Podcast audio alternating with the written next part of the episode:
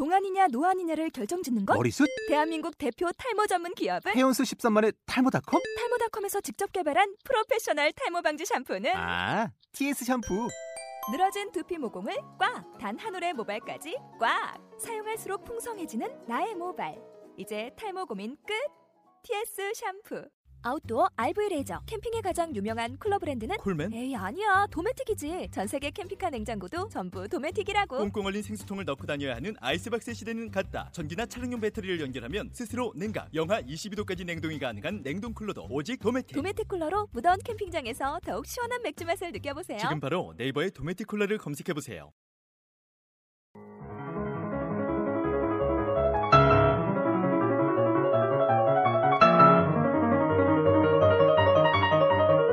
안녕하지 못한 2014년 대한민국.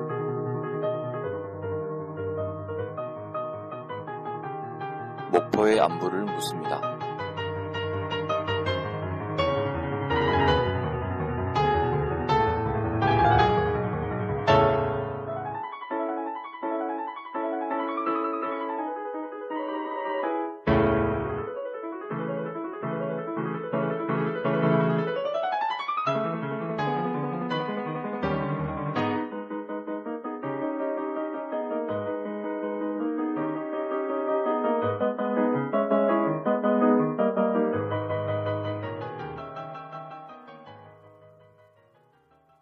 미래엔 뉴스의 김용일입니다. 네, 오늘 제목은 목포 시향 바이러스고요. 이 목포 시립교양악단에 정체불명의 바이러스가 돌고 있어서 아주 큰 피해를 입고 있다고 합니다. 그래서 치료 방법은 없는지 또 이런 바이러스가 왜 창궐하게 됐는지를 좀 알아보면서 문제점들을 하나하나 짚어보도록 하겠습니다. 오늘은 저 말고도 두 분을 모셨는데요. 어, 자기 소개는 직접 하시면 됩니다. 자기 자랑이 꼭 필요하다 하신 분들은 시간 알아 저희가 편집을 할 테니까요. 먼저 강신 의원님, 정의당 소속의 강신 의원님 모셨습니다. 네, 반갑습니다. 저는 정의당 소속 목포시의원 강신입니다. 어, 전에는 민주노동당이었는데 당명이 이제 정의당으로 바뀌었습니다. 제가 2012년부터 목포시의원 생활을 하고요.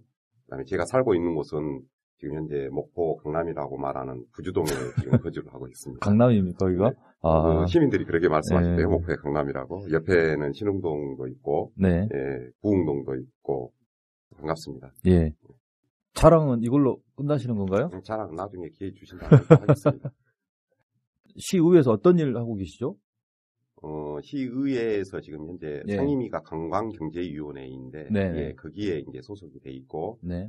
그 관광경제위원회에 시립교향악단 문화예술가 소관의 업무가 포함이 돼 있습니다. 네네. 예, 비례로 당선이 되셨죠? 네, 예. 지금은 뭐 오감동에 거주한다고 그러셨나요? 예, 그 옆에 부주동입니다. 아, 부주동인가요? 예, 신설동입니다. 예. 예. 알겠습니다. 비례 출신이시고요. 정의당 소속의 강신 의원님이십니다. 하민호 지회장님 모셨는데요. 예, 반갑습니다. 예, 저는 현재 목포시립교향악단에 근무하고 있고, 목포시립예술단 지회장을 맡고 있는 하민호라고 합니다. 지회장님도 소개가 예, 저는 뭐? 특별히 자랑할 게 없는 것 같습니다. 예. 하민호 지회장님 같은 경우는 우리가 흔히 이제 알고 있는 민주노총 산하의 그 목포 시립 교향악단 예, 그 노조 위원장이신 거죠? 예, 그렇습니다. 어, 저희가 1회 혹시 두 분 1회 들어보셨습니까? 사실 시간이 없어서 예. 많이는 못 들어보고 앞부분만 잠깐 들었는데, 예. 저는 예. 들어봤습니다. 예. 아주 폭발적인 반응이었습니다. 그 목포에서도 이렇게 팟캐스트가 있다라는 것, 그것도 상당히 시민분들이 많이 놀라셨고요. 단순히 10%의 표준어가 섞인 그리고 90%의 사투리, 표준어를 쓴다면서 좀 재밌었다. 모른 번호로 문자가 왔는데 그분이 이런 이야기를 해주셨어요. 이렇게 좀 공고한 목포시의 또 권력 구조를 좀 균열을 낼 수 있는 걸 응원한다. 이렇게 문자를 주셨더라고요. 그래서 이 자리를 빌어서 감사하다는 말씀 그리고 또 열심히 하겠다는 말씀을 드리고요. 저희가 목포를 알리는데 이렇게 일조하고 있습니다.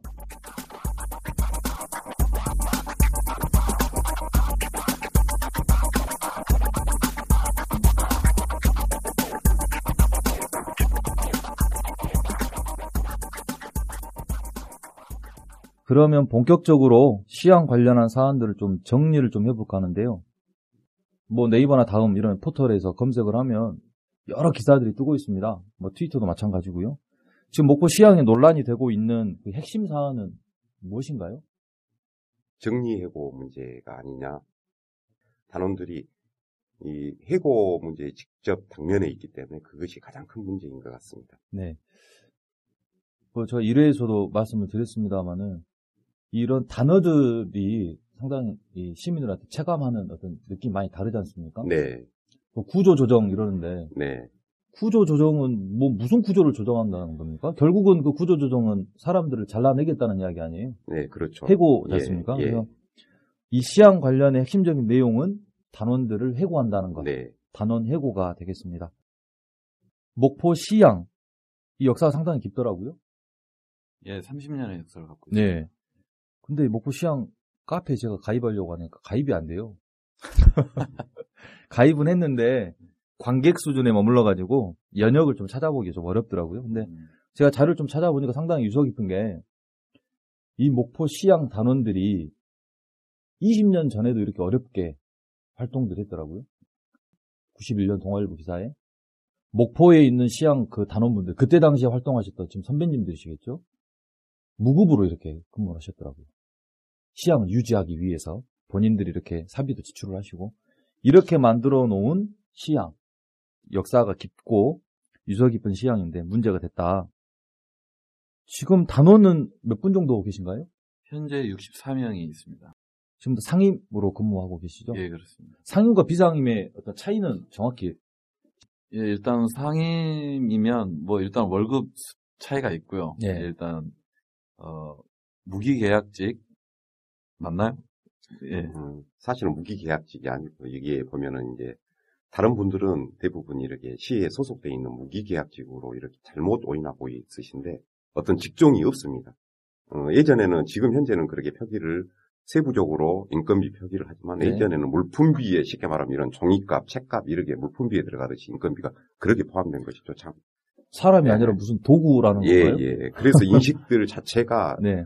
어, 시 관계자들이라든지 이런 부분 이렇게 시향 단원들을 생각할 때 그냥 막대하고 하는 행동이 당연히 그러, 그러니까 나올 수밖에 없다. 음, 그런 인식에서 네, 어떤 본질적인 문제와는 조금 비껴 있다 하더라도 그러죠. 예. 그 단원들을 대한다는 행태라는 네, 예, 문제가 예. 좀 있다. 음. 예. 1년에 공연은 몇 번이나 하시나요? 보통. 한 30회 정도로 평균 하고 있습니다. 1년에 30번을 공연하신다고요? 예, 이제 뭐 정기 공연이 예. 있고요. 그리고 뭐 찾아가는 음악회라든지 이렇게 소소한 그런 행사 음. 이런 것을 다 포함하면 그 정도 됩니다. 어, 다른 지자체들 보니까 상당히 많이 있더라고요. 물론 뭐 예산 상태야 다, 다 다르겠지만, 뭐 부천, 부산, 춘천, 과천, 울산, 천안, 진주, 양주, 용인, 목포, 광주, 김해, 서울 뭐 여러 가지 있는데, 또 거제 지역은 설립 준비 중에 있고요. 예산은 서울 시립 교향악단과 비교하는 것은 무리가 있지만, 172억이더라고요. 이쪽은. 네. 1년 예산이요. 예. 부천 같은 경우는 50억이 넘어가고, 그러니까 지방에 있는 지자체는 보통 10억에서 15억 사이 이 정도로 운영이 되고 있더라고요. 근무는 몇 시간 정도 하시나요? 하루에? 이제 4시간 하고 있습니다. 4시간? 예. 그러면 4시간이면 보통 뭐 출퇴근이 뭐 자유롭고 그런가요? 그렇진 않죠. 그렇죠. 정해져 네. 있는 시간에 4시간 근무를 하고 퇴근을 하고 일단 저희가 그 4시간이라는 것도 원래는 이렇게 그 교향악단 특성상 그 4시간 동안에 합주를 합니다. 이제 지휘자와 네. 호흡을 맞추는 합주를 하는데 그 합주를 하기 위해서는 단원들의 또 이렇게 그 곡에 대한 분석이라든지 연습 같은 그또 개인 연습이 또 네. 그렇죠. 계속 포함이 돼야 되고 그러니까 실질적으로는 그런 개인 연습실 공간이라든지 개인 연습 시간을 보장해 줄 수 있는 복지까지도 갖춰져야 됩니다. 근데 현재는 시가 일단 뭐 예산이 없다. 또 그리고 우리나라 형편상 그 이런 예술, 교향악단, 서양 음악이라는 것이 자리를 못 잡고 있기 때문에 확실하게 그래서 전국적으로 합주하는 시간만을 근무하는 걸로 이렇게 음. 쳐주고 있죠. 그래서 그 4시간 근무를 하고 나머지는 각자 뭐 개인 연습실을 네. 사비를 들여서 만들어서 연습을 한다든지 아니면 그 비용을 또 충당하기 위해서 어, 따로 뭐 음. 방과 후 강사라든지 이렇게 소일거리를 해서 이제 병행을 하고 있는 거죠. 음. 그러면 실제 그 근무 시간 그리고 이제 급여의 기준이 되는 근무 시간으로는 4시간으로 어, 설정이 돼 있는데 네. 네. 이 단순히 그 합주를 위해 합주하는 그렇죠. 시간이고 개인이 어떤 그 자기 연습이라든가 이외의 시간들은 그 근로 시간 포함이 안 돼 있기 때문에 네. 따로 이제 뭐 단원 급여를 받는 단원이라도 추가 비용이 발생한다 이런 말씀이시잖아요. 그렇죠. 예. 네. 근데 이 부분에서 저는 한 네. 가지 짚고 넘어갈 것이 있다고 보는데, 이게 실제로 이제 4시간이라고 근무 시간, 아까 근무 시간에 대해서 네. 말씀을 더 해보자 보면은, 그 개인 연습하는 시간이 있습니다. 지금 보면은 뭐 보험 판례들도 있지만은, 일반 직장인이 근무를 하다가 회식 자리, 업무에 연관돼 그렇죠. 있는 회식 자리, 이것도 근무의 연장으로 네, 보는데, 이분들은 이미 연장 근무를 시간적으로 계산 안 하지만 충분히 하고 있습니다. 하루에 8시간이 네. 될지 10시간이 될지 그거는 평균적으로 데이터를 안 뽑아서 그렇겠지만은 충분히 그 이보다 더 지금 현재 받고 있는 급여의 몇 배의 수고로움을 하고 있음에도 불구하고 지금 이같이 이제 네. 자로 획일적인 자로 재서 이렇게 판단을 하는 것이죠. 그렇죠. 그러니까 예. 기본적으로 그 노동에 대한 그 보상 네, 이런 것들은 그 사회적인 인식이라든가 법을 집행하는 뭐 행정 작용을 하는 뭐 시청이라든가 여러 곳곳에서 그런 인식 개선이 또 먼저 돼야겠지만 좀 과도기적인 단계 좀 있다고 보고요. 네. 이런 부분들은 뭐 노동운동과 연계를 하든지 뭐 여타의 방법으로 좀 해결이 돼야 될 문제 같고 한 가지 더 여쭤볼게. 연주가 있으면 뭐 그 다음에 휴무로 돼 있나요? 예, 그렇습니다. 이제 제가 이런 그 전반적인 것들을 말씀을 왜 드리냐면 이 악기 하시는 분들이 악기가 좀 고가지 않습니까? 네, 가방도 이렇게 되게 크고 케이스도 예뻐 보이고 그러니까 귀족이라고 생각을 해요 일반 시민분들이 음, 아, 저 부티나는 좀, 좀 있어 보인다. 그러니까 내 직업이고 삶을 영위하는 수단이니까 거기에 비용을 투자하고 좀 더 좋은 뭐 장비라든가 이건 뭐 당연한 거죠. 자기가 노트북 쓰는데 어, 좋은 노트북 있으면 어, 일을 더 잘할 수 있는 것처럼. 그런데 일반 시민분들이 생각하시기에 시향 노조가 지금 그거 못한다고 죽는 거 아니잖냐. 어, 여기서 하고 또 다른 데 돈, 돈을 더 벌지 않냐. 이런 말씀들 많이 하세요. 그러니까 일반적인 시민들의 시각이라는 거죠. 그러니까 이런 것들을 오늘 좀 짚어서 얼마만큼 현실적으로 좀 어려운 상황에 처해 있는지 그 이야기를 해주시면 될 것 같습니다. 저는 그게 이제 제가 이제 그것을 여쭤봤는데 시민들한테 의사가 한 달에 700에서 1000만 원 정도 받으면 많이 받냐라고 하니까 그렇게 많이 받은 건 아니지 않냐 의사들은. 그럼 한3000 받고 5000 받으면 어쩌냐 그러면. 어, 많이 받기는 많이 받는갑다. 그럼 능력이 있어서 그렇게 받는갑다 이렇게 생각해요. 네. 그러면 의사들이 이제 급여를 많이 받는 것은 물론 이제 전문 직종이고 거기에 또 학습을 하면서 오랜 시간 동안 비용이라든지 시간 비용 투자, 시간 투자 이런 부분이 또 많기 때문에 그리고 또 직종이 어렵고 생명과 연관되기 때문에 이런 부분을 다 인정해줘서 그렇게 한 거라고 보거든요. 이 교향악단도 마찬가지로 예술을 비용 문제로 산출을 하려고 그럽니다. 물론 이제 거기에 따른 효과는 비용 문제가 들어갈 수 있지만은 근데 그걸 꼭 돈으로 계산해 가지고 이거 몇 시간 근무했으니까 얼마 이런 수준으로 이렇게 하는데 정말 그런 분들이 예, 꼭몇 분 계세요. 네. 그럼 목포 시청이 너무 많으신 것 같고요. 문제점들을 하나 좀 짚어보도록 하겠습니다. 이게 시향이 작년부터 좀 시끄러웠죠. 시향 지휘자가 뭐 폭언하고 뭐 성희롱 논란도 있었는데 그때 노조 측에서는 어떻게 주장? 그때 노조가 결성돼 있었나요? 없었습니다. 그때 당시에는 결성이 안 돼 있었죠. 예, 그렇죠. 그 지휘자분이 실제로 그 단원들에게 그런 폭언과 성희롱의 발언들을 예. 하셨나요? 예, 실제적으로 했고요. 그 지휘자가 7년 동안을 근무하고 작년 8월 31일자로 이렇게 모든 임기가 만료됐습니다. 이제 그 기간 동안에 그 지휘자가 가지고 있는 단원들의 인사권의 부분이 상당히 큰 비중을 차지하고 있었어요. 네. 그래가지고 지휘자가 폭언을 하든가 이렇게 그런 성희롱성 발언을 하든지 좀 너 나중에 그래가지고 오래 할 수 있겠어? 라든지 그런 식의 협박성 발언들을 들어도 참을 수밖에 없는 이유가 그 7년 동안에 80%의 단원이 물갈이가 됐습니다. 그럼 지휘자가 임명에 대한 어떤 권한이 좀 갖고 있나요? 그렇죠. 일, 어, 30% 정도 갖고 있습니다. 그러니까 일반적인 그 악단의 지휘자가 어떤 이유에서든 간에 뭐 개인적으로 뭐 호불호가 갈려서 혹은 또 실제로 연주를 많이 부족해서 이럴 경우에 그만두게 할 수도 있다는 이런 이야기입니다. 그렇죠.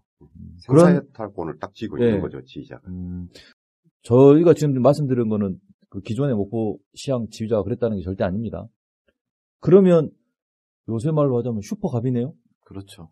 음, 그러니까 거의 어, 우리나라 교양학단에서는 지휘자가 거의 범접할 수 없는 권한을 가지고 있는 아주 독재자 수준의 음. 그런 자리로 자리매김돼 있죠. 음, 그래요. 네, 실제로 이제 평정위원도 있는데 네. 지휘자의 권한이 그렇게 하는데 이제 이게 모든 임용을 할 권한은 이제 시장한테 있습니다. 그래서 이 사람이 어떻게 나왔던 건 간에 지휘자의 말 한마디가 전달이 됨으로써 그게 막대한 시장을 미치게끔 될 수 있는 구조가 그렇게 돼 있는 거죠. 제가 제목을 목포 시향 바이러스로 한 것도 베토벤 바이러스 있지 않습니까? 네. 네. 제가 잔머리가 좀 좋습니다. 그때 당시 드라마니까 뭐 똥덩어리 이런 거 있지 않습니까? 드라마니까 저는 가능한 줄 알았어요. 근데 21세기 2014년에 지금 이런 일들이 일어나고 있다는 거죠. 그러니까 노조는 뭐 그렇게 폭언과 성희롱의 발언을 들었다. 이제 이런 입장이고 또 뭐 공연 개런티 횡령 의혹도 있었죠. 네. 요거는 지금 진행이 어떻게 됐나요? 수사가 진행 중인가요?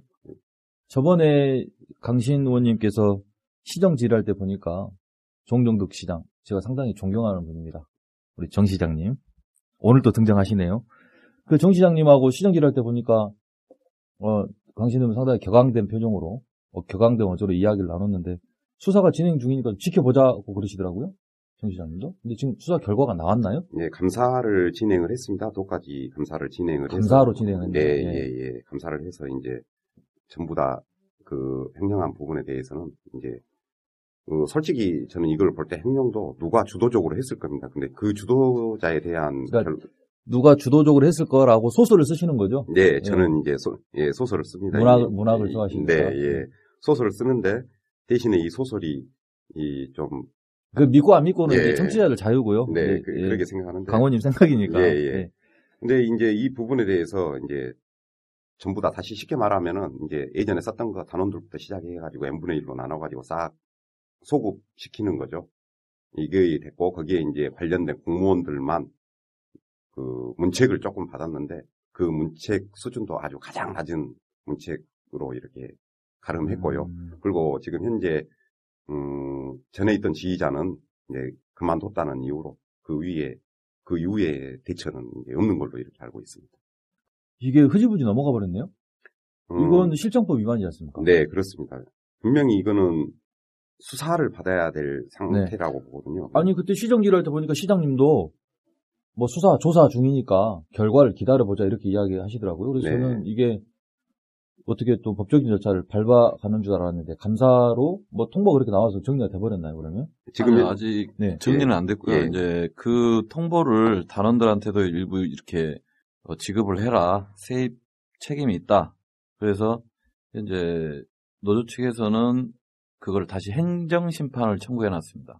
네. 그래서 이제 결과는 어떻게 될지 아직 모르겠는데 어, 저희 단원들은 이 시세입 상황 부분에 있어서 모르는 부분이었기 때문에 에, 이게 좀 네. 여기에 얽힌 좀 줄거리가 있습니다. 지금 상황 놓고 보자면 M1 사람들이 그렇죠. 족박쓰게 생긴 거 아닙니까? 예, 예. 이거는 엄연히 고스, 아까 고스톱방 근처에 있지도 않았는데 예, 추측을 했지만 제가 소설을 네. 썼지만은 누군가는 분명히 공금 횡령으로 인해서 수사를 네. 받아야 될 이 사건이거든요. 이게 그럼에도 음. 불구하고 이게 감사를 내부 감사를 진행을 한다든가 어차피 뭐 도에서 감사를 내놓, 내려왔다 하더라도 예. 이제 저는 그 나물의 그 밥이라고 이렇게 생각하고요. 예. 예. 제가 감사원 분들하고 되게 친해요. 제가 대양산단 하면서도 자료를 정보 공개 청구를 요구를 했더니 말도 안 되는 이유로 좀 보류가 됐길래 몇 분하고 이렇게 몇 시간 동안 통화하고 싸우고 그랬더니 또 싸우면 친해지잖아요. 네. 다른 언론에게 공개하지 않았던 소스들을 많이 주시더라고요. 친한 분들이 몇 분 계시는데 한번 알아보고요. 새로 지휘자가 선임이 됐나요? 지금 현재 제가 이제 이미 선임된 날짜는 지났다고 보는데 어떤 네. 지휘자가 내정됐는지 거기까지는 알아보지 못했습니다. 음, 이제 지휘자 선임 과정에 있어서 저도 이제 전에 문제점이 많이 있었기 때문에 목포시에서 정말로 지금 현재 시립교향악단의 파행을 타산지석으로 삼으려고 한다면은 엄중하게 지휘자 선임해야 된다. 특히나 이런 성폭력적인 발언을 할 수 있는 쉽게 말해서 인간성이 좀 그렇죠. 결여된 그런 인- 부분에 인품의 대해서는 문제니까요. 그러죠. 예. 네. 그런 부분에 대해서는 실력하고 떠나서 시에서 서류 심사라든지 이런 부분에서 철저히 해가지고 여과를 해야 된다라고 이제 주장을 했는데 어떤 분이 올라오셨는지 저도 궁금합니다. 참 그렇게 보면 능력과 실력도 중요하지만 인품도 상당히 그러니까 사람들을 이끌어갈 수 있는 위치에 있는 사람이라면 되게 네. 필요할 것 같아요. 이 부분에서 제가 잠깐만 한 네네. 번, 예, 예. 신문 가지고 오셨네요. 네, 이제 제가 그 전 지휘자의 문제에 대해서 이렇게 아까 폭언, 뭐 성폭행적 발언 이런 것들을 말씀을 했기 때문에 어, 이거는 이제 모 목포시 주간지에 나와 있는 그 내용을 제가 이제 말씀드린 겁니다. 이거는 어떻게 나와 있냐면 임산부들에게 볼록이들 이 새끼 나와서 뭐해? 그래서 내가 이 새끼를 안 키우는 거고 이 새끼를 키우는 거야. 그리고 이제 합주 시간에 조금이라도 마음에 들지 않는 단원들에게는 그 목포에 동명동 어 시장이 있습니다. 그 네. 예, 선창 선창이에요. 예. 그 어시장에서도 못 쓰는 폐기 처분할 인간들 어, 너무 진짜 인간 모독적인 발언이지, 발언이지 않습니까? 내가 당신들이라면 소주에 농약 타마시고 뒤져버리겠다. 화를 같이 쓰네. 당신들은 장애 2급이냐? 당신들은 귀에 송곳이나 박아라. 이제 이런 인격 모독적인 발언 그리고 또 합주 중에 이런, 이런 것들이 나옵니다. 이제 색스폰 단원에게는 니뭔 하냐? 구속 안 되나요? 그래서 저도 정말 네. 한국 법이 정말 좋다 그렇게 생각합니다. 그러게 부- 불쾌감을 주는가 하면은 또 여성 단원에게는 얼굴만 이쁘면 다냐? 속은 썩어서 냄새 나는데 시궁창 냄새. 집에서 키우는 개 좀, 개는 좀 패줘야 돼. 프랑 싸우면 난 개를 팬다. 아, 저 그만 들어야 될 것 같은데요. 갑자기 막 열이 확 올라오는데. 예, 그러죠. 한 가지만 더 하면은 치마 입은 여성 단원에게는 어, 없어 서 소개시켜 줄 거냐? 없어요? 라고 했나요, 그분이? 네. 음. 그러니까 이런 걸 보면서 저는 이제 공무원들에게도 그렇게 말을 하고 했는데 자 네. 봐보시라 상식적으로 내가 이 목포 시향의 단원들을 자식으로 두고 있다면은 그러면 과, 과연 내가 부모 입장에서 내 자식이 이렇게 이런 욕을 얻어먹고 그렇게 먹고 살기 위해서 애쓰는데 과연 그거 들으면 어떤 심정이겠습니까? 와. 분명히 목포 시장도 이 부분을 잘 봐야 될 것이 시장도 따님이 있는 걸로 알고 있어요. 그럼 만약에 따님, 시장 따님이 예를 들어서 그렇죠. 단원이었다. 네. 이런 폭언을 들었다. 그러면 과연 지휘자를 감싸게 할 수 있을까? 그런 생각이 드네요. 아니, 그러니까 그분이 끼라고 단원에게 이야기했다는 거죠. 네, 저는 이제 이대로 읽어드린 겁니다. 아, 예. 단원한테 건 아, 아니고요. 예. 예. 네, 이제 개를 한 마리 기르고 있었죠 예. 지휘자가 그래서 자기가 기르는 개를 비유를 하면서 차라리 예. 개를 키운다. 아, 예. 그러니까 애를 안 낳고 개를 키운다. 누가 인지 모르겠네요. 예, 제가 이 고품격 팟캐스트에서 이런 그 저급한 단어를 사용하지 않는데 네. 저는 근데 더 놀라운 것은 시장부터 공무원들이 하는 말이 오케스트라의 지휘자는 카리스마가 있어야 되기 때문에 많은 단원들을 통솔을 하려면 때로는 필요하다. 이런 말을 아니 하더라고요. 그러면 욕쟁이 네. 할머니는 대통령 선거 나가야 되겠네요. 네. 네? 참 대단한 인격들이라고 생각합니다. 그런데 이 지휘자 그 업적은 또 대단합니까 그러면? 뭐 어떻게 생각하십니까? 어, 네. 업적이라고 판단을 해야 될지 네. 그러니까 모든 사람이 어떤 자리에 가면 처음에 의욕적으로 하지 않습니까? 예. 아, 그, 이 지휘자도 처음에 왔을 때는 의욕적으로, 음악적으로 모든 걸 이끌어내고 저변 확대, 이런 쪽으로 노력은 많이 했었습니다. 한, 처음 부임해서 한 2년 동안은 정말 단원들하고도 이렇게 그리 큰 뭐 마찰은 없이 뭐 작은 마찰들은 있었지만 그건 다 이렇게 네. 넘어갈 수 있었죠. 근데 점점 어, 단원들에게 압박을 한다든지 이 수위가 점점 높아진 거죠. 이제 막말이라든지 협박. 아 그거 아. 보면 무슨 증상이라고 그러는데 갑자기 생각이 안 나네요. 자기가 그 어떤 위치에 있게 되면 이게 뭐 한국 불변 영원할 줄 음. 안다는 거죠. 그러면 막 오바가 시작돼요. 네. 자기의 어떤 수준을 자기도 모르게 이제 망각하는 거죠. 그러니까 거기에서 이제 단원들도 계속 같이 생활을 했지 않습니까? 네. 그래서 적응이 점점 같이 돼가 버리는 거죠. 그래서 음. 7년 동안 아 이건 아닌 것 같은데 하면서 또 넘어가고 또 넘어가고 그게 이제 음. 어느 정도 임기가 가까워지니까 그래 이제 저 사람은 곧 떠날 사람이니까 떠날 때까지만 해라, 이제. 그렇지, 이제 네. 참자 그러면 저 떠나고 나면 또 다른 새 지휘자가 오면 그 사람하고 또 다시 좋은 관계를 예, 만들어 그렇죠. 되니까. 그래서 참아왔던 건데 어, 거기에서 이제 어, 그 이후의 사태들이 또큰 음. 일들이 벌어지는 거죠. 그 단원분들은 많이 참아왔는데 지휘자의 자질 문제 그거 이제 말씀하셨는데 이게 시향이 지금 이제 전국적으로 목포 시, 시립교향악단이 전국적으로 아주 유명한 교향악단입니다. 그러면 물론 지휘자도 포함이 일부 조금이라도 포함이 안 됐다라고 모르지만 모든 것이 오케스트라의 화음처럼 어떤 한 사람이 무조건 잘해서 되는 게 네. 아니고 단원들의 그만한 실력도 갖춰져야 될 것이고 그다음에 공연을 할 때도 기획 같은 것도 잘해야 될 네. 것이고 모든 게 어우러져서 이게 차츰차츰 실력과 명성이 올라간다라고 보거든요. 근데 그걸 모든 공을 목포시는 지휘자 한 사람에게만 주- 준다는 거죠. 그래서 그런 부분들이 문제가 있고 저도 이제 사실은 이 말씀드리기에는 좀 그러지만은 쉽게 말해 남들이 말하면 소위 말하면 콩나물 대가리 쬐끔 이렇게 예, 예. 볼줄 알았죠. 리코더 좀 풀어보고 예, 싶어요. 예. 그랬는데 이제 보면은 사실 이런 단원들의 수준이라 하면은 스스로 알아서들 그 곡을 이해하고 연주를 할 수 있는 능력이 된다라고 네. 봅니다. 그러면 지휘자는 앞에 앞에서 아무도 모르는 사람이 지금 현재 상태라 하더라도 네. 박자만 맞춰서 같이 손만 흔들어도 이분들이 예를 들어 베토벤의 뭐 운명 교향곡을 갖고 왔다 그러면 알아서들 해야 보기 때문에 네. 남들이 들었을 때 귀가 아주 빵 뚫리지 않는 음, 그런 예, 음악이 들으면 시향 단원분들이 개인의 역량이 이제 뛰어나다는 그 그러죠. 예. 예. 옆에 계시다고 너무 칭찬하시는 아니. 칭찬이 아니고 저도 이제 그것을 제가 아까 콩나물 대가리 조금 봤다고 네. 말씀드린 이유가 아, 그, 근데 런게 너무 있어요. 많이 알고 계세요. 예. 그, 아, 그래요? 예.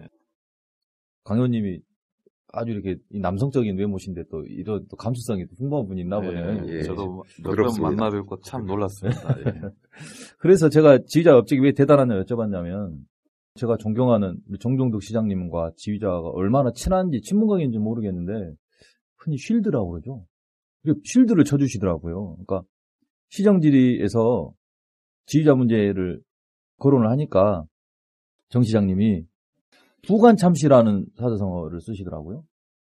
왜 이제 떠나간 지휘자인데 부관 참시할 필요가 있냐. 근데 그 말 자체에 설마 시장님이 부관 참시의 뜻을 모르고 쓰시진 않았겠죠. 부관 참시를 사전에서 검색해 본 말은 이렇게 나옵니다. 예전에 죽은 뒤에 큰 죄가 드러난 사람을 다시 극형에 처하는 형벌로 관을 쪼개어 시체를 베거나 목을 잘라서 거리에 걸던 일. 저는 이런 게 있었나 봅니다. 네, 우리나라의 친일파를 척결하기 위해서. 네, 근데 바꿔서 생각해 본 말이죠. 부관 참시하면 되겠냐? 그럼 부관 참시하지 말자 이 얘기 아니에요. 네, 그럼 그 대상이 지금 큰 죄를 지었다고 지금 전제를 하시는 거 아니에요? 시장님께서. 그러죠. 전제를 본인은 이제 옹호, 아, 우리 시장님께서 혹시 시민들의 이런 이 불타는 마음을 대변해 주시려고 역으로 이렇게 비유해서 표현하신 거 아닐까요? 그러게 그런 것 같지는 않고요. 아니요, 아니요. 우리 시장님이 예. 마음씨가 넓으신 분이에요. 그럼 27명의 단원 해고는 그러면 그거는 쉽게 말해 생매장 시키는 겁니다. 음. 해고는 살인이라고 하지 않습니까? 그러면 네.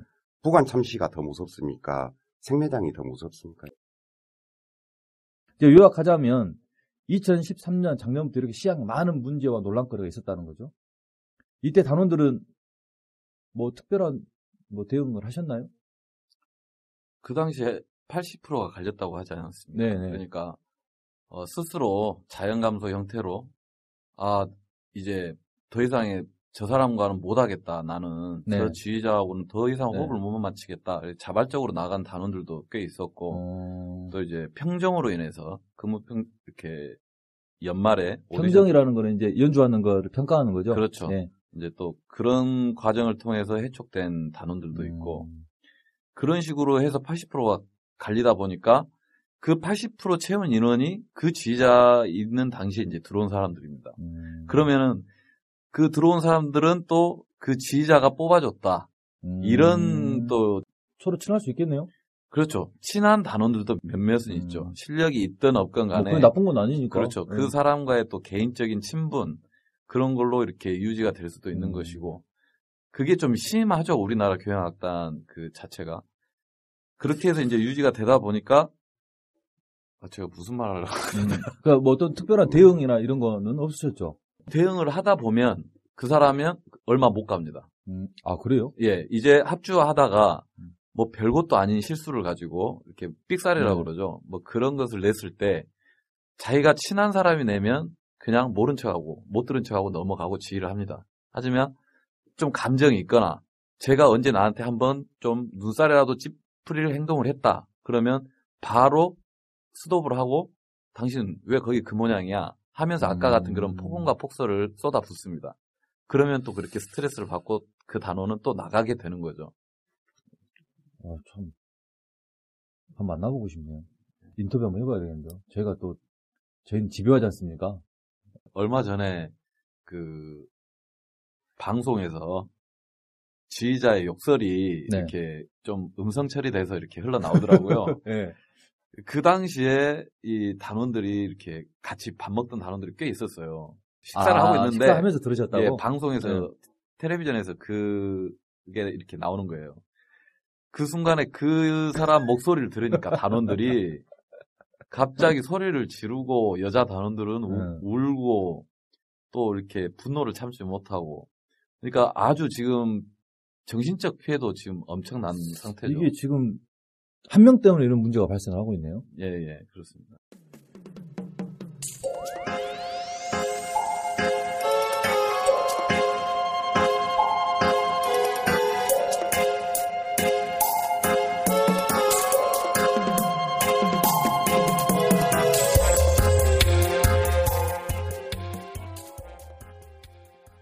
그러면서 지휘자가 이제 교체되면서 사태가 좀 봉합되는 듯 했습니다. 그런데 단원들이 갑자기 해고 통보를 받았죠. 그렇죠. 예산 삭감이라는 이유로 예. 이유는 예, 산 삭감이었죠. 예. 언제 해고 통보를 언제 받으셨나요? 1월 1일자로 받았습니다. 아, 2014년 1월 1일자로 예, 예. 사전에 어떤 우리가 좀 자구책을 찾아보자. 예. 그래서 니네랑 좀 조율을 해가지고 방법을 찾아보자 이런 협의가 있었나요? 전혀 없었습니다. 그럼 일방적으로 해고 통보가 진행이 됐다. 그렇죠. 근데 시청에서는 뭐 보도 자료라든가 이런 내용을 통해 가지고 뭐 여러 차례 협의를 갖고자 했으나 뭐 노조에서 반대했기 때문에 무산됐다. 뭐 이렇게 이야기하던데 그건 사실과 좀 다른가요 그러면? 예, 그렇습니다. 음. 그러니까 일단 1월 1일자로 어 2월 29일 날 해고자를 발표하겠다. 그런 이제 통보를 해왔고요. 그 후에 서부터 이제 협의를 하자라는 게 시작이 된 거죠. 그러면 해고 통보를 하고 협의를 하자라는 건 해고 통보를 한다는 것은 해고 정리 대상이 정해졌다는 이야기잖아요. 예, 그 당시에는 정해지지는 않았다고 하더라고요. 그래서 그러니까 순서가 뒤죽박죽인 거죠. 그러니까 제가 이해가 안 가는 게 예, 예. 그 부분이에요. 예. 그래서 그러면 절차를 정상적으로 하려면 일단 해- 정리 해고를 먼저 철회를 하고 협의를 진행한 후에 그 다음에 상의를 하자. 그렇죠. 이게 맞아야 되는데 해고 통보를 한 후에 지금 협의를 하고 있는 거죠. 단원들은 그래서 그 시가 제시한 어떤 뭐 해고 협 회피 방안에 대해서 받아들일 수가 없는 거죠. 음, 아니 그러니까 이게 이러이러한 이유로 뭐 예산을 삭감해야 되니 뭐 이러이러한 기준으로 평가를 해서 해고 통보를 하겠다. 뭐 이런 협의라든가 이런 거 없이 그냥 통보를 하고 또 협의를 해보자. 예. 순서가 조금 어긋난 것 같은데 시향을 그러니까 시향뿐만이 아니라 이번 예산 삭감이 시에서 운영하는 뭐 예술단체들의 체질 개선을 해야 한다라는 이야기가 있어요. 강원님 그 체질 개선 관련돼서 시의회에서 나오는 이야기들 어떤 이야기들이 있었나요? 어, 이것을 이제 말씀드리자면 좀 깁니다. 네, 좀 그래서 짧게. 이제 예, 네. 본질적으로 이제 긴데 이제 12년에서부터 이제 그 전에부터죠. 이제 시립교양단뿐만 아니고 이 모든 고질적인 병폐인데 아까 이제 시향에서도 공금을 이렇게 네. 횡령한 것처럼 쉽게 말해서 그런 사건들이 벌어졌는데 다른 단체에서도 마찬가지로 그런 일이 벌어졌습니다. 그런 일이 벌어지고 음, 이 구조 자체가 구조 자체가 관리하기 힘든 구조 자체이고 아, 시향뿐만이 아니라 다른 시에서 예산을 지원하는 시 예술 단체에서도 네, 예, 예. 그런 횡령 사건들이 예, 예. 일어났다고요. 예, 그래서 시립 합창단 같은 경우에도 이제 합창단 지휘자가 이제 바뀌는 사태가 이제 발생을 하고 뭐 시끄러운 적이 있었습니다. 12년도에도 네. 그러게. 그래서 이제 이런 모든 것이 음, 합쳐진 데다가 더군다나 이제 다른 지자체에 비해서 뭐 고시가 예술단을 운영하는 게 너무 방만하다. 그 방만하다는 뜻은 광역시에서도 여섯 개 예술단체를 운영하는 게 아니고 집약해 가지고 한 개 내지는 두 개, 네. 많으면 서너 개 이렇게 하는데 목포는 이제 물론 이제 한 개는 교육기관이라고 하지만은 여섯 개나 되는 예술단체를 운영을 하고 있습니다. 그래서 너무 많다. 음, 그러니까 이런 것을 총체적으로 짚어봐서 꼭 필요한 것을 생존할 것이 뭔가 그러면은 한번 연구를 하고 전문가들도 모셔다가 시민들도 모셔다가 간담회 내지는 공청회 모든 것을 다 의견 수렴을 해가지고 한번 개선을 해봐라 그런 뜻에서 이제 그 네. 체질 개선이라는 것이 나왔지 너 해고해라 그런 것이 아니었거든요. 그러니까 소통을 통해서 네. 그 문제점들을 좀 짚어보고 네, 어떤 그 일련의 과정들을 해 나가자 뭐 이런 거였는데 막상 뚜껑을 열어보니 시향 단원들이 지금 해고가 된 사태이다. 네. 이제 이 얘기시죠. 하민호 지회장님께서는 시 예술단체가 체질 개선해야 된다에 대해서 어떻게 생각하세요? 그 체질 개선이라는 부분을 어, 일단 시에서 support를 해줘야 되지 않습니까? 예술 네. 단체를. 근데 현재 support를 해주는 이 시청 공무원이나 이런 관리 체계를 봤을 때 전혀 전문적이지가 않습니다. 음, 그러니까 뭐 전문적인 전혀 지식이 없는 사람들이 배치돼서 어 뭐 음악에 대한 실력을 논하고 있고 뭐 점수를 논하고 있고 저희가 더 자신들이 더 잘 알거든요. 그래서 이런 부분들이 먼저 개선이 돼야 되기 때문에 그런 체질 개선을 요구한 것일 텐데 네. 오히려 단원들의 목숨을 가지고 그냥 돈으로 잘라내려는 이런 살인 행위를 저지르고 있는 거죠. 그 체질 개선이라는 것은 뭔가 문제점이 있다는 진단 하에 나와야 되는 거잖아요. 네, 그렇죠. 그 물론 여기 와 계시는 한민호 지회장님 주변 분들이 야 너 연주 진짜 못한다 이런 얘기는 안 하겠지만 네. 시향에서 이렇게 공연하고 이런 거에 대한 시민들의 피부로 느끼는 반응들은 어떻습니까? 어, 많이들 좋아를 하시죠? 예, 엄청 좋아하시죠. 몰라서 못 오시는 분들이 있을 그렇죠. 뿐이지 예. 알고 오시는 분들은 오고 나서 아 이런 음악회가 있었느냐 앞으로는 더 자주 와야겠다 뭐 그런 글이라든지 격려 같은 거 상당히 많이 말씀해 주시고 음, 지금 현재 또 위상이 많이 높아졌기 때문에 네. 좀 그런 부분이 상당히 안타깝습니다. 모르시는 분들은. 예. 이 문화 예술을 향유할 수 있는 기회가 아무래도 지방이다 보니까 좀 적죠, 기회가. 근데 이런 것들이 있음으로 인해서 시민들 홍보 상당히 좋았다. 뭐 그렇다는 것은 체질 개선이라는 단어가 갖고 있는 여러 뜻 중에서 하나로 이제 압축이 되는데 예산을 삭감함으로 인해서 좀 방만하게 운영되고 있는 것 같은 항목을 좀 짚어보자 이런 건데 이 예산을 삭감하는 거에 대해서 구체적으로 안건을 시의회에서 제시해 준 건 없으시죠? 그 네. 전에부터 예술단체 문제점들을 음, 저 말고도 다른 제가 오기 전에 다른 의원도 시정 질문을 한 적이 있더라고요. 그래서 이제 네. 그런 부분을 통해서 아 예술단체가 문제가 있다. 그리고 구조적인 문제도 있다. 이런 것들을 많이 언급을 했죠. 구체적인 사항은 어, 저희가 하는 것이 아니고 이것은 어차피 집행부에서 할 일이기 때문에 그러면은 네. 여러 가지 아까 말씀드렸던 그 여러 가지 방법을 통, 통해 가지고 아니 정 안 되겠으면은 시의회에 요청을 해서라도 조정위원회라도 설치를 해가지고 그것을 만들어 가서 정말로 남들이 봤었을 때 시민들이 봤었을 때 이건 정말 객관성이 있구나 납득이 가게끔 이해가 가게끔 행동을 해야 되는 것이죠. 음. 그러면 여기 시향 담당은 문화예술가죠? 네 그렇습니다. 제가 여쭤보는 게 뭐냐면 이 예산 삭감분을 반영해서 어디 부분을 어떻게 정리하고 또 예산을 조절하고 이거는 말 그대로 가이드라인을 시의회에서 이 정도가 삭감이 된다라고 하면 문화예술가에서 그 구체적인 안을 가져오는 거 아니에요? 그러죠. 그러니까 네. 지금이 시향 단원들을 40%인가요? 27명이면? 예, 예. 해고한다는 안은 문화예술가에서 가지고 온 거죠? 네 그렇습니다. 그럼 대우는 어떻습니까? 급여가 어떻게 되나요? 현재 초봉이 한 7, 80만 원 정도 됩니다. 그리고 제가 지금 현재 18년째 근무를 하고 있는데 네. 지금 실수령액이 147만 원 정도 됩니다. 몇 년 근무하셨다고요? 18년입니다. 18년 됐는데 얼마 받으신다고요? 147만 원 정도 됩니다. 더 받는 거 아니냐 혹시 이거? 그러게요. 안 믿으시더라고요, 주위에서. 예. 아마 이거는 정확할 겁니다. 뒤에 네. 이제 레슨을 해서 버는 돈은 제가 아, 얼마인지 그거, 모르는데 예, 그거는 네 정확합니다. 레슨을 한지 안 네. 한지도 모르고요. 그렇죠. 또 예. 하더라도 뭐 본인 능력이니까 상관이 없는데 이거 확실한 거죠? 이 정도 예, 받으신 거예요? 맞습니다. 예. 어, 아까도 제가 말씀드렸지만 좀 클래식해 보이고 좀 엘레강스해 보이기 때문에 뭐 몇백만 원씩 받는 줄 알아요 시민분들은. 네. 근데 이제 이런 것들 좀 아셔야 되니까 시청에서 보도자료 보니까 말이죠. 일반직 공무원은 시간당 9급 15봉 기준으로 7,600원이고 합창단이나 다른 예술단체는 6,200원이고 시립교향악단은 8,100원으로 가장 많대요.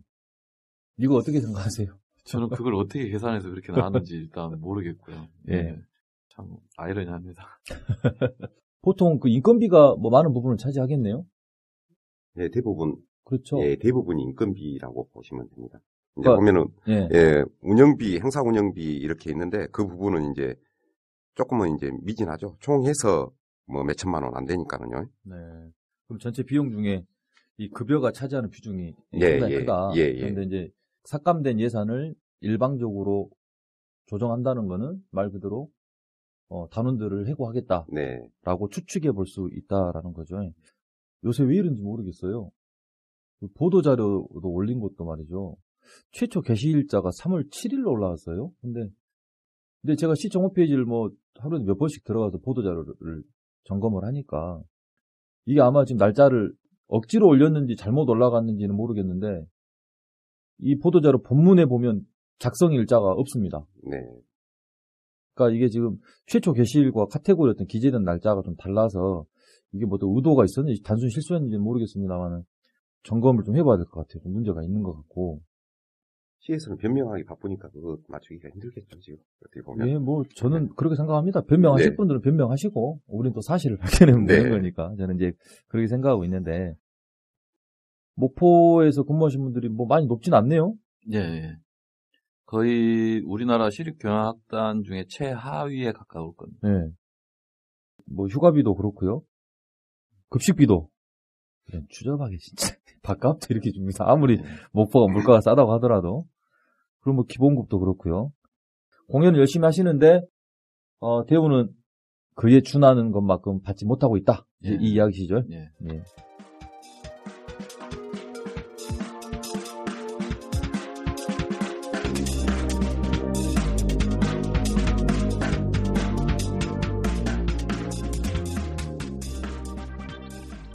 예산과 관련해서 좀, 좀 짚어볼까 하는데요. 작년 12월 16일 날 시립예술단체 운영 및 지원 이 33억 7천만 원에서 6억 1천만 원이 삭감됐네요.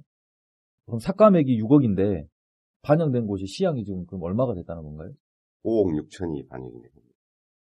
전체 삭감된 예산이 6억 1,700만 원인데 90% 정도 되네요. 90% 조금 예, 넘네요. 예. 어, 이게 시향의 예산으로 어, 삭감이 됐다. 네. 혹시 뭐 잘못한 거 있으세요? 잘못을 않고 오히려 바로 잡고자 하니까 이런 칼이 들어온 것 같습니다. 잘못했다고 봅니다. 아니, 잘- 권- 권력에 도전을 했는데. 아, 그러니 예. 잘못하셨네. 특별한 이유 이렇게 시향만 일방적으로 어, 삭감이 될 만큼 특별한 이유가 혹시 있다고 생각하십니까? 어떻게 생각하십니까? 네, 저는 단언한 데 있다고 봅니다. 저는 예. 개인적인 생각으로는 어떤 거라고 생각하세요? 예, 저는 단언하건데 그 노동조합 결성을 해서 아까 제가 권력이라고 표현했는데 네. 예, 그 권력에 노동조합을 결성해서 대항하니까 마음대로 수족처럼 부리지는 못합니다 함부로. 음, 그래서 쉽게 말해서 길들이기 내지는 본인들이 원하는 대로 단체를 꾸리기 위한 변화를 음. 추구하자는 것 그것밖에는 이유가 되지 않는다. 지금 현재 이제 시장도 예전 백 부회장 출신이고 쉽게 말해 토목을 열심히 이렇게 네. 밀어붙이는 스타일입니다. 토목 건축을 그럼요. 그리고 특히나 또 네. 대기업 출신들이 이 노동조합을 아주 경계를 많이 합니다. 전에는 환경미화원도 그랬습니다. 이런 과정들을 보면은 노동조합에 대한 탄압이 지극히 심합니다. 그것도 특히나 어, 민주노총에 대한 탄압이 심합니다. 왜? 민주노총은 그대로 근로기준법이라든가 네. 내 권리를 찾기 위해서 추구하고 하는데 이제 계속 탄압을 하고 그 탄압된 과정에서 떨쳐내고 조종하고 그러기 위해서 내 걸로 만들려는 그런 것들을 많이 보여줬죠. 그러면서 임금도 삭, 체불도, 아니, 관공서에서 체불도 하는 이런 관공서입니다. 그러면 체불을 물론 모르고 시장이 모든 세밀한 업무 파악을 네. 못한다 하지만은 그런 부분들이 발견되면 즉시 시정을 하고 그건 진짜 창피한 일이지 않습니까? 그래야 그렇죠. 되는데 그걸 오히려 더 떼먹으려 하고 응? 변명하고 노조를 결성하는 거는 당연한 거잖아요. 당연하죠. 대한민국 네. 국민이라면 누구든지 할 수 있는 권리입니다. 그리고 또 해야 되고요. 네. 예, 누가 내 생계를 또 나의 내가 갖고 있는 내 근로 환경을 누가 개선해 줄 것입니까? 네. 그 말씀 드린 이유는 좀 얘기가 길어지는 것 같은데, 일련의 과정을 보면은 작년 원래 지휘자가 31일자로 해서 임기가 끝납니다. 8월 31일이죠. 예, 예, 예. 네. 8, 월 31일자로 먹고 시립예술당 운영에 관한 조례에 네. 의해서 이제 2년씩 근무를 하게 되는데 그것을 1년 이제 2회 연임을 할 수 있습니다. 그러면 총 6년을 할 수 있는 거죠. 이제 그 전에 음. 1년 근무한 것은 이제 그거는 상관없는 것이고요. 예. 그래서 이제 8월 31일부로 임기가 끝남에도 불구하고 이제 그것을 이제 간과하고 있다가 이제 이제 제가 이제 7월 24일경 됐을 겁니다. 이 조례를 보다가 아 이게 급한 거예요. 예, 보니까 아무도 그런 신경 쓴 것이 없어서 그래서 이제 담당자를 불러다가 얘기를 했습니다. 이렇게 된다. 지휘자를 다시 재선임해야 된다라고 얘기하니까 예, 찾고 있습니다. 시장도 알고 있을 거 아니냐. 이, 이 시간이 네. 돼서 더 잘 보고 했을 거 아니냐. 그러니까 다 알고 있다라고 했죠. 근데 정작 저도 이제 지적을 해놓고 그렇게 알고 있었기 때문에 공고를 내고 다시 재선임을 할 줄 알았는데 일련의 행동을 보이지 않았습니다. 그런 것을. 음, 그런 그래서 예 계약이 연장 계약 그러죠. 예, 거예요? 예. 이제 그러게 됐는데, 연장을 됐는데, 그것까지도 단원들은 이해를 했습니다. 그런데, 이 일부 시의원들도 그러고 일부 사람들이 조례 개정 움직임이 포착이 되고, 그 다음에 모시민 사회단체에서 조례 개정이라는 것은 어떤 부분을 개정하기 위한 거죠? 지휘자 임기 부분을 수정을 하려고 예. 하는 것이죠. 그러니까, 쉽게 말해서, 아, 천년만년 해먹으려고 예, 그런 8월 거예요? 31일로 그만뒀는데 예를 들어서 임기를 12월까지 지금 임시로 운영을 하다가 그 안에 조례가 개정이 되면은 이제 더 할 수 있지 아니 않습니까? 뭐 예. 목포시향에 꿀 발라놨어요. 근데 이제 그런 움직임들이 포착이 되니까 단원들은 그동안에 아까 네. 말씀드렸던 그런 감정 때문에 도저히 참을 수가 없는 거죠. 근데 음. 거기다가 기름을 더 뿌린 거에 뭐 시민사회단체에서 지휘자 복원운동을 서명을 받고 이렇게 공연, 그것도 정기 공연을 하고 있는데 그 앞에서 해버리는 거죠. 단원들 음. 뭐라고 생각했어요? 노조는 언제 결성하신 거예요? 10월 24일 날 결성을 13년 10월 23일. 4일, 24일이요? 예. 그럼 이제 뭐 6개월도 한, 한 4달 좀 지났네요? 네, 예. 예. 찾아가다가 찾아가다가 집행부 공무원들한테도 그런 얘기를 하고 근데 말 안 들어주고 의원들 누구 찾아갈 사람도 없고 네. 시민사회단체 문 두드리고 이렇게 해도 해도 안 되니까 아 이거는 방법은 우리가 이제 그렇죠. 마지막 네. 노동조합을 결성하는 게 없다 이렇게 해서 결성을 하게 된 거죠. 12월 뭐 2일, 작년 12월 2일, 올 1월 6일 뭐 회의록들 제가 좀 뒤져봤더니 여기 우리 의원님들 진짜로 예술을 바라보는 시각이 참 저렴들 하십니다. 정말 딱 보면 단순 어떤 돈 계산으로 이렇게 보는 시각들이 좀 있으시더라고요. 노조를 결성한 지 뭐 네 달밖에 안 됐는데 되게 큰 일을 겪고 계시네요. 예, 아주 전에 뭐 이렇게 뭐 시민운동이라든가 노동활동 이런 데 관심 없으셨죠? 예, 예. 그러면 특별하게 예, 단원들은 크게 어떤 문제가 없는 것 같은데 지금 이런 상황에 처하게 됐다. 어, 이렇게 좀 받아들이고 계시는데 해고 기준은 뭐라고 그러던가요? 근무 평정, 근무 태도, 뭐 평정 점수 이렇게로 알고 있습니다. 근무 태도? 예. 이거는 악기 연주할 때 뭐 무릎을 붙이고 한다든가 혹은 뭐 다리를 꼬고 한다 그러면 뭐 마이너스 점 이런 건가요? 그러니까 그런 네. 부분에 있어서도 저희들한테 어떠한 노조 측에다가 어, 네. 정확한 설명을 안 해주는 상태입니다. 뭐, 뭘, 뭐 예를 들어서 누워서 악기를 연주하다든가 이건 네. 금지다. 이제 가관 게 27명 예산 40% 삭감이 되니까 27명분 네. 예산이 없으니까 거기에 맞추기 위해서 뭐 연습 거부 매대 이상, 네. 음, 그다음에 무단 무단 조퇴 매대 이상, 아까 말하는 평정 네, 네. 점수 이렇게 해가지고 막 그 쉽게 말해서 해고 대상이 되는 그 네. 점수를 거기다 맞춰갖고 왔더라고요. 27명을. 그게 그 기준이 언제 나온 겁니까? 그게? 음, 그게 그걸 공식적인 문서로 이게 실제 언제 그 문서 포렌식 해보면 언제 만들어진지가 확인이 되거든요. 네, 예, 지금 근데 해고 나온 이후에 그게 만들어졌다는 건 지금 이게 시에서 장난한다는 것밖에 안 되는 거죠. 1월, 예, 1월 임시회 때 그것을 네. 제가 상임위에 보고를 받았으니까 그래서 그 문제를 갖고 얘기를 했으니까 도대체 어떤 근거로 이런 기준을 잡냐라고 네. 하니까 담당자가 얘기를 못 하다가 이제 나중에 네, 네. 마지못해 답변한, 답변한 게 40% 삭감에 대한 27명 해고분을 마치니까 이제 어떤 규정이 없는 거예요. 10회면 10회, 20회면 20회 네. 이게 있어야 되는데 거기에 네. 딱딱 때려 맞추는 겁니다. 그러기 그 위해서 27명. 언제 그 이야기가 있었나요? 제가 그 자료를 못 찾아봤는데. 예, 1월 임시회 때 1월 자료가 임시회예요? 있는데, 예, 음. 나중에 공개해드리도록 하겠습니다. 예, 예. 비공개 자료 아니니까. 주십시오. 네. 예. 그럼 그 평가는 누가 하는 건가요? 근무 태도라는 이런 거는? 지휘자가 하나요? 원래 지휘자가 지휘자님께서는 많이 좀 편찮으셔가지고 평가 예. 오랫동안 내셨잖아요. 예, 두달 그럼 동안 그동안 평가 못 했을 거 아니에요? 네, 평가도 못하고 본인조차도 거기에 해당이 됩니다.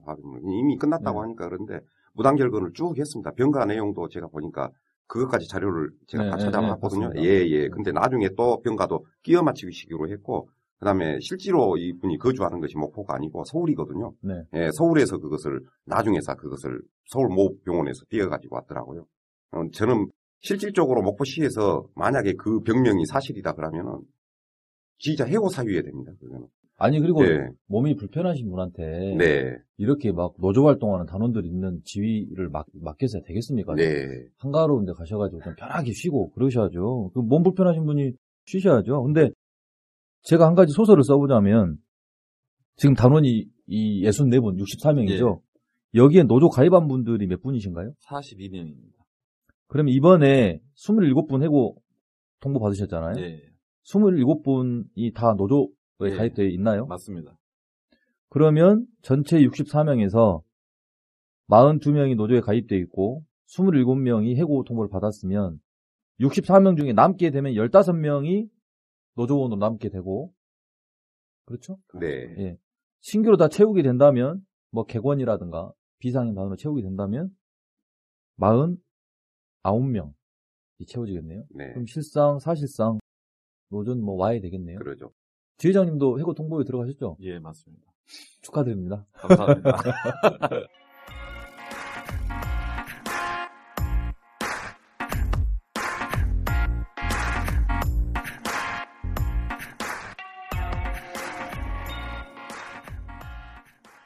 본인은 이러이러한 이유로 해고 받았다고 그 사유도 통보 받으셨나요? 아, 저는 집이 없어서 이 등기로 왔다는 네. 연락만 받고요. 아직 받지 못한 상태입니다. 주변 분들 혹시 받아가지고 그 개봉해 보신 분들이 있으신가요? 글쎄 없는 걸로 알고 있습니다. 음. 어, 저는 이제 소설을 써보는 겁니다.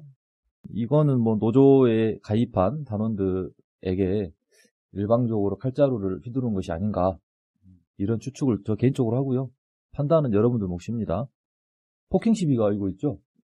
네, 여성 단원 음, 폭행당했다고 하던데 네. 지금 상황이 좀 어떻습니까? 일단 이주 진단을 받고 입원해 있는 네. 상태고요. 이렇게 외향적으로 충격이나 상처 받은 것도 있지만 일단 공무원 측에서 이렇게 폭행을 할 수 있는 이 사회 현실이 일단 그분한테 지금 네. 상당히 정신적인 충격이 큰 상태고요. 그래서 향후 지금 고소 고발이라든지 이런 부분도 어, 검토 중에 있고 네. 일단 당사자하고 지금 이야기를 더 퇴원 후에 더 확실히 해서 예, 진행을 해야 될 것 같습니다. 손을 좀 다치셨다고 그러던데. 예, 그 부분도 이렇게 주민센터, 예, 네. 동사무소죠. 거기에 어, 시민의 대화, 시장과 시민의 대화 자리에 어, 시민의 자격으로서 네. 들어갔습니다. 그 여자 단원이 혼자 들어가서 그 시장의 말씀을 좀 듣고자 들어갔는데 그 공무원들이 장소에 들어가서 그 시민들 얼굴을 어, 단원이 여기 있는지 없는지 사진과 이렇게 대조를 했답니다. 뭐 국정원인가요? 도대체 이게 뭔지 네. 그러니까 그 단원이 이제 걸린 거죠. 그래서 끄집어 내려고 하니까 단원이 저항을 했죠. 나도 시민인데 왜 끄집어 내느냐? 나는 이거 대화 네. 들으면 안 되느냐? 이렇게 실갱이 하다가 결국에는 어, 공무원들이 붙어서 팔짱을 끼고 끌, 끌어내는 와중에 어, 이제 나는 나가기 싫다. 단원 이렇게 강력하게 이렇게 네. 반응을 하니까 어떤 마찰이 있었는지 저희는 보지를 네. 못했습니다. 네. 그 안에서 이제 공무원이 뺨을 두 차례 때리고 그리고 이렇게 넘어져 있을 때 이렇게 손가락을 이렇게 짓이기는 그런 행동을 어. 했다고 하더라고요. 그러니까 피해자는 이제 그렇게 주장하고 있다는 예, 거죠. 예, 맞습니다. 그래서 얼굴에 상처도 네, 이렇게 눈 밑에 이렇게 나 있더라고요. 예, 예, 두 군데가 이렇게 나 있습니다. 그리고 손가락도 좀 어, 찢겨서 피가 좀 나고요. 네. 그리고 또 더군다나 그 단원은 비올라를 연주하는 현악기 연주자예요. 어, 그 손으로 이렇게 연주를 해야 되는데 손까지 다쳐버린 거죠. 그럼 흔히 이제 연주하신 분들 보면 뭐 다쳐서건 어떤 개인의 의지건 간에 연주를 쉬게 되면 손이 굳는다고 그러잖아요. 그렇죠. 그럼 그분 개인적으로도 이몸 다치고 또 마음 다치고 하는 것도 문제지만 그 악기 다루는 이것, 이것과 관련해 상당히 네, 재산상의 피해도. 큰 음. 부분이죠. 시청 공무원분도 피켓으로 맞아가지고 전치 2주 입었다고 그러시더라고요. 예, 그 부분은 제가 이렇게 옆에서 네. 이렇게 하다가 우연히 보게 됐습니다. 이게 네. 이제 3월 5일 날 예, 맞습니다. 삼양동 주민센터에서 주민과의 대화에 있었던 이야기죠. 예. 예. 그 밖에서 이제 어, 단원들이 집회 신고를 내고 합법적으로 이렇게 시위를 하고 있었어요.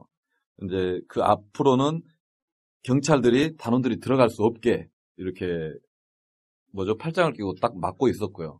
그래서 이렇게 집회를 하다가 안에서 웅성웅성하는 소리가 들리니까 이렇게 봤더니 그 단원이 질질 끌려 나오는 네. 거예요. 그래서 단원 집회하던 단원들이 그걸 무슨 일인지 이렇게 들어가려고 하니까 경찰들은 막고 있고 또 그 경찰들 뒤에서 공무원들은 핸드폰으로 또 저희를 이렇게 촬영을 하고 있었던 거죠. 동영상을. 왜, 왜 찍고 있나요?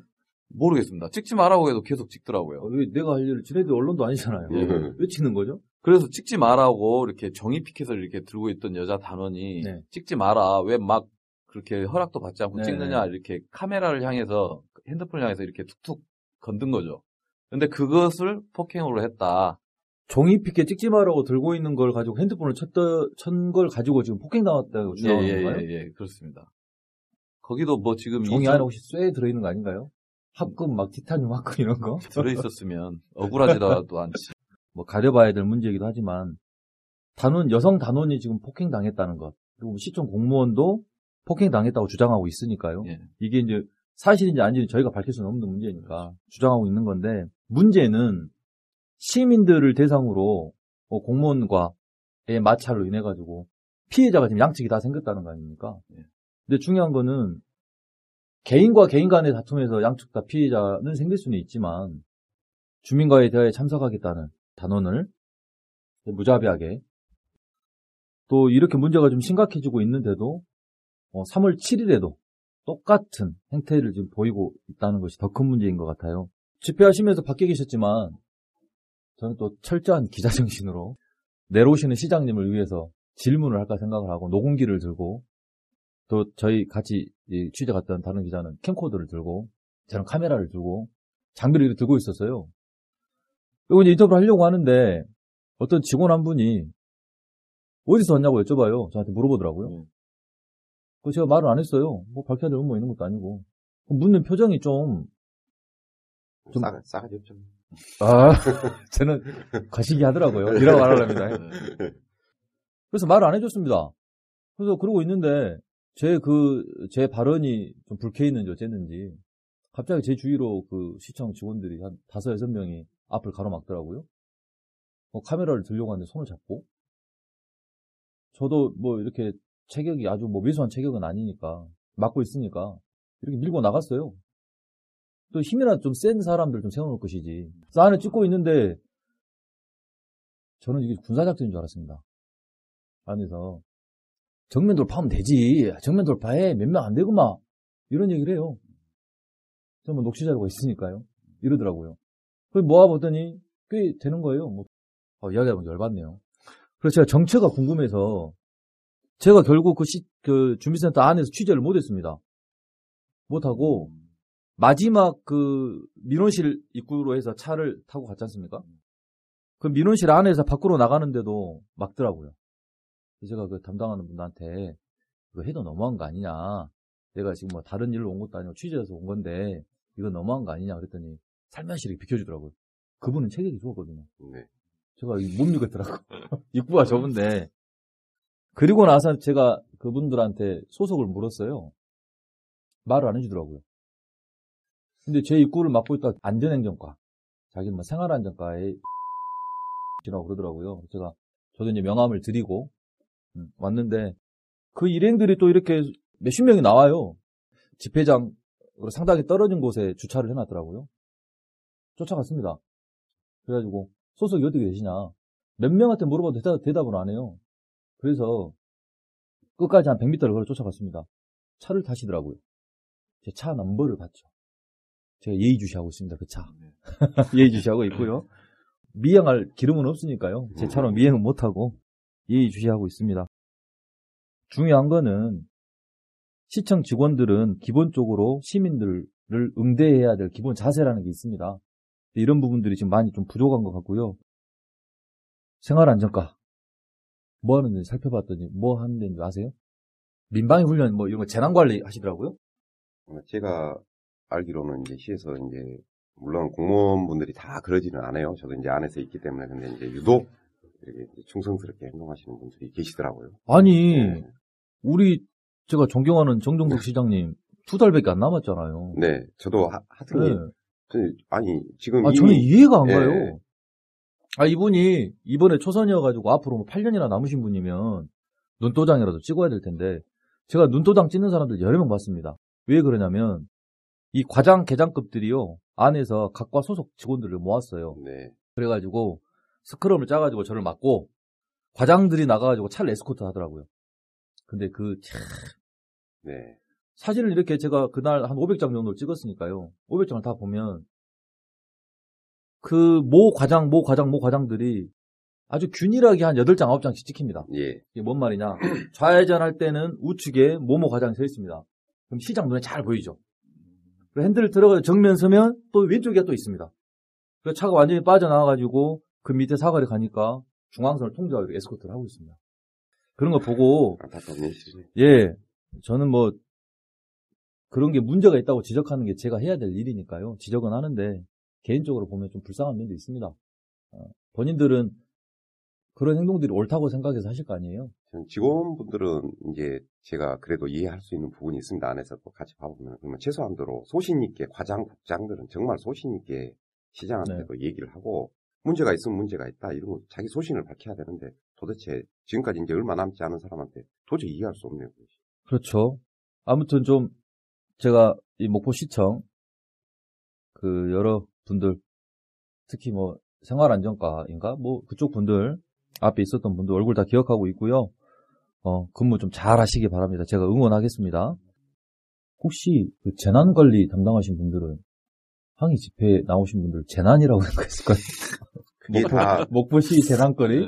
행정력 낭비고 이게 정말로 아 그러니까요. 예, 그때 예. 오전 오후 해서 지금 근무를 몇 시간을 못 했을 거 아니에요. 예, 예. 지금 몇날 며칠 그렇게 행정력 낭비에다가 그 다 어떻게 말하면은 시민들 그 붕괴하셔야 될 거라고 봅니다. 이거 다 시- 세금으로 해서 그 급여가 나가는 건데 그럼 그런 식의 행정력 낭비를 벌여서 세금을 낭비하면은 네. 그것 또한 그리고 그날 제가 그 저를 막 밀치고 그래가지고 제가 허리를 좀 삐끗해서 진단서를 끊어놨어요. 네 예, 저도 병문안 가야 돼요. 예, 요거 보험이 빵빵하게 들어져 있어서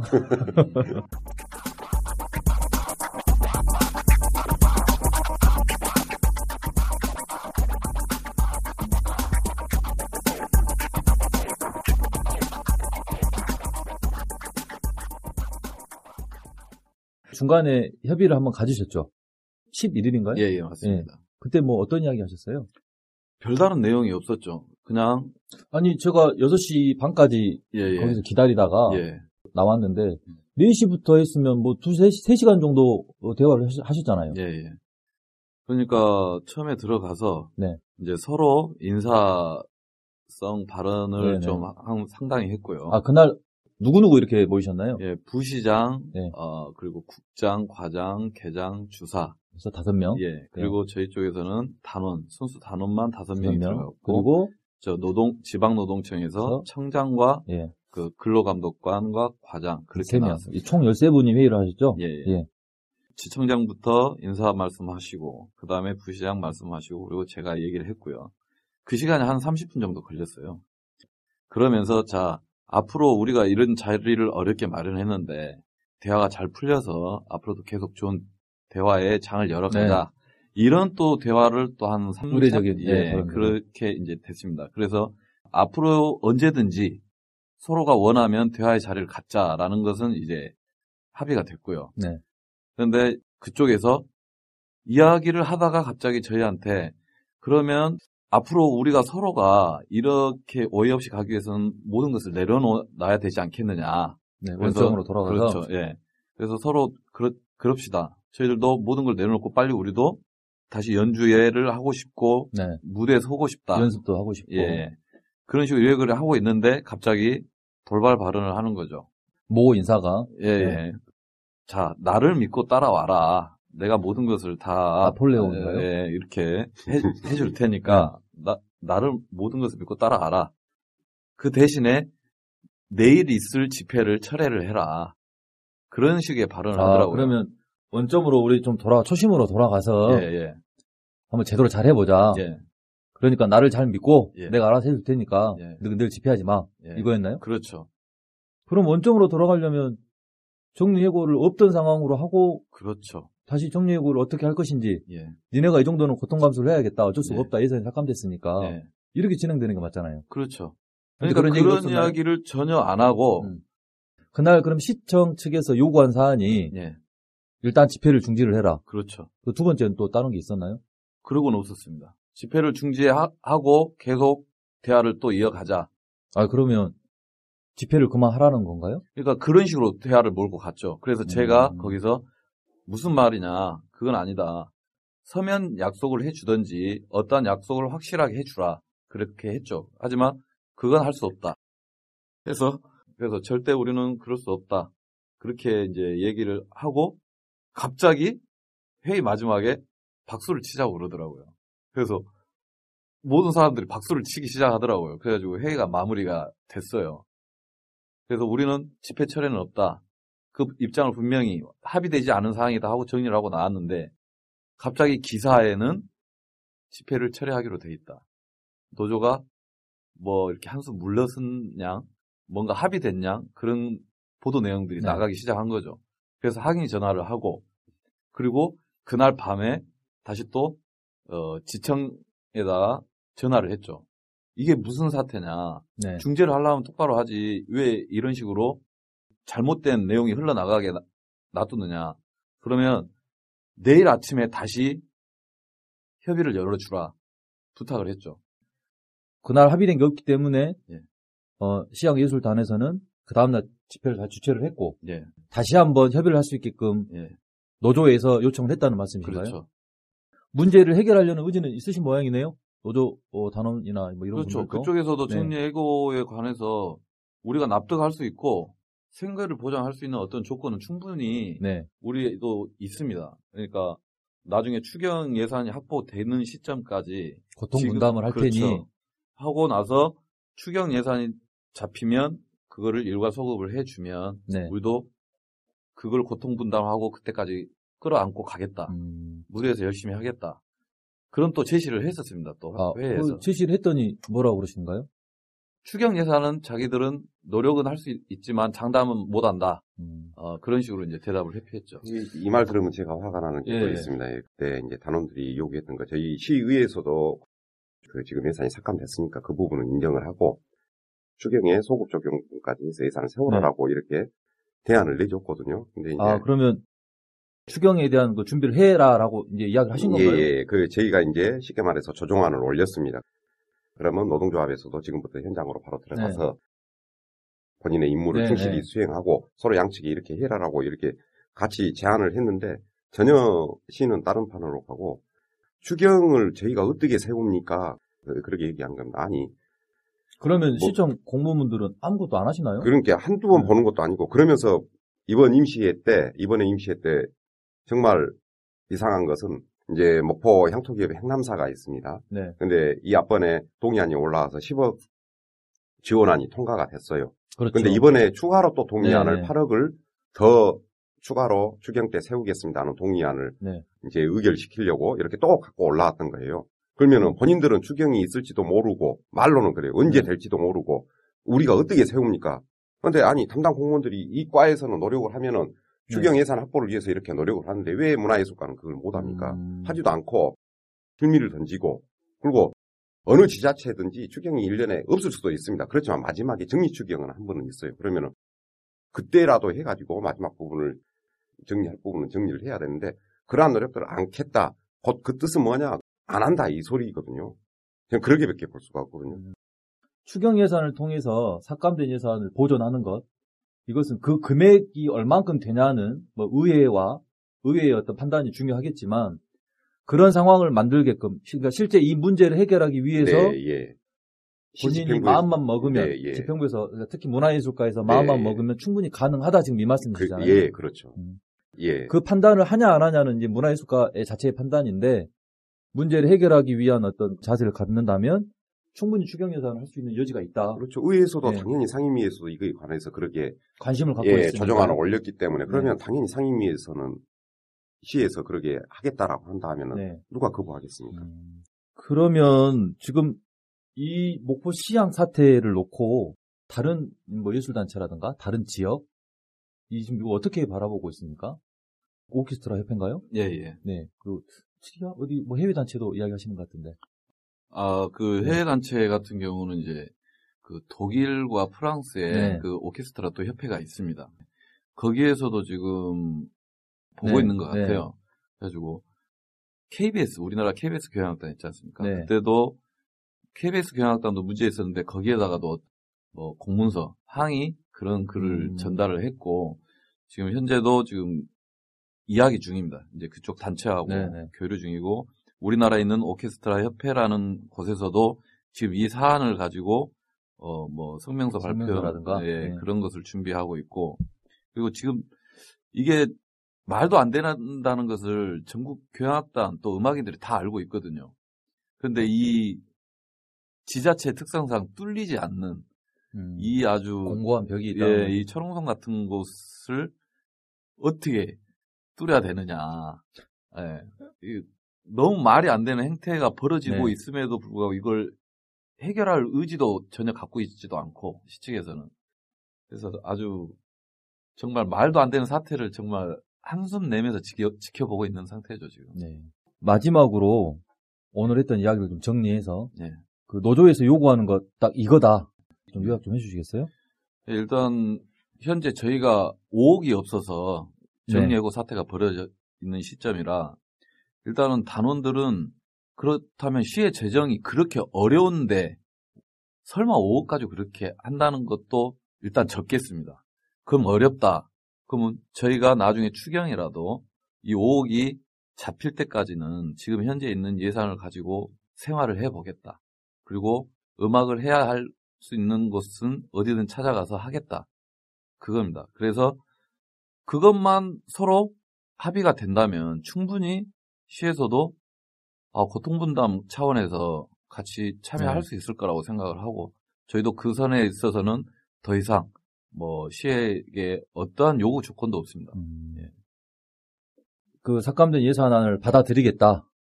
그 예산이 부족해서 생긴 문제니 예, 이것을 다 받아들이고 고통부담을 하겠다. 예, 그 대신 지금 현재 이 구성되어 있는 이 교향악단을 유지하기 위해서는 이런 단원들이 필요하니 네.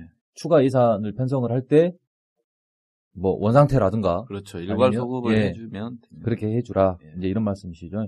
시의회에서는 이 심각하게 바라보고 계시죠. 네, 심- 예. 정말 심각하게 보고 있는데 이제 모두가 이제 또 저와 같은 마음은 아닙니다. 그렇기 아, 때문에 수 이제. 예, 네. 이번 사태가 더 이렇게 커졌던 네. 것이고 이제 그런데 정말 시에서는 목포시가 어려워진 게 시립교향악단에 5억을 더 편성해서 어려워진 게 아니다. 그것 좀 제발 좀 하시라. 아까 초반에 언급하셨던 대양산단 문제, 네.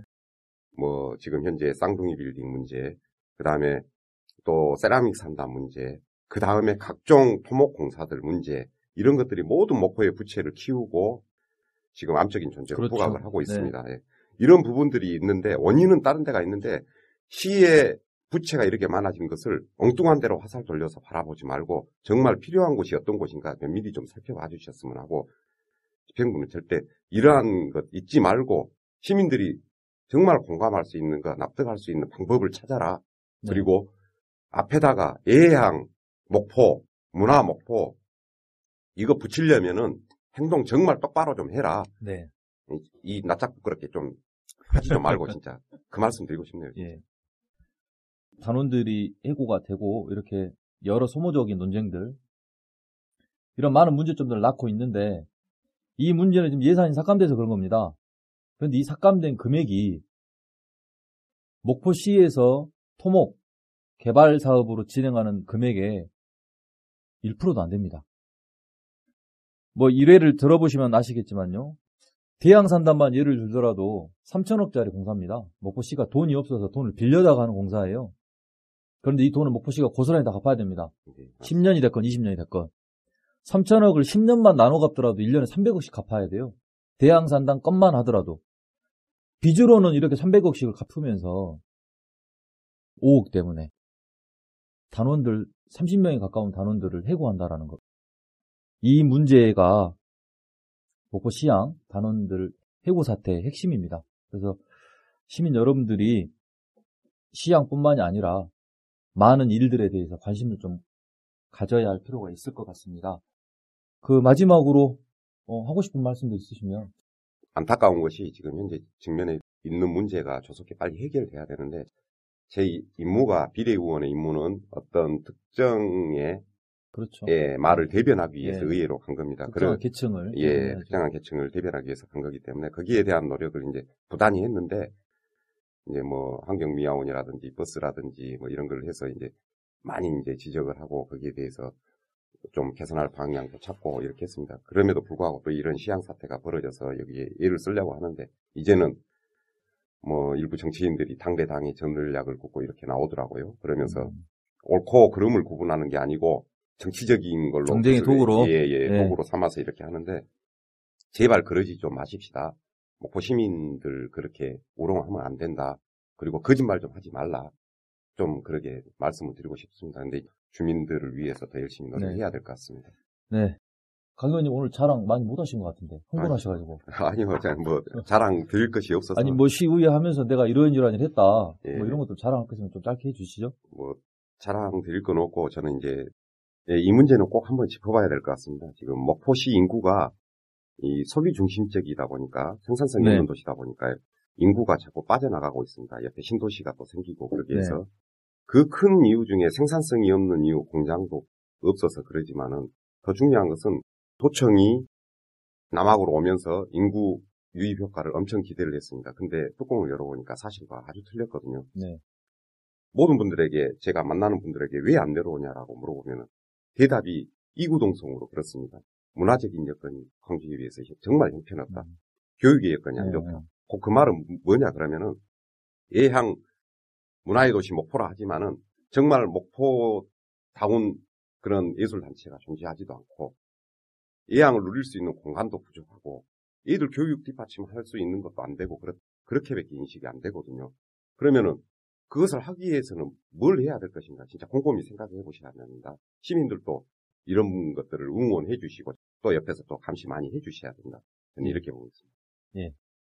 목포시 오감동에 사시는 강신 의원님 모시고 이야기를 들어봤습니다. 지회장님은 어디 사시나요?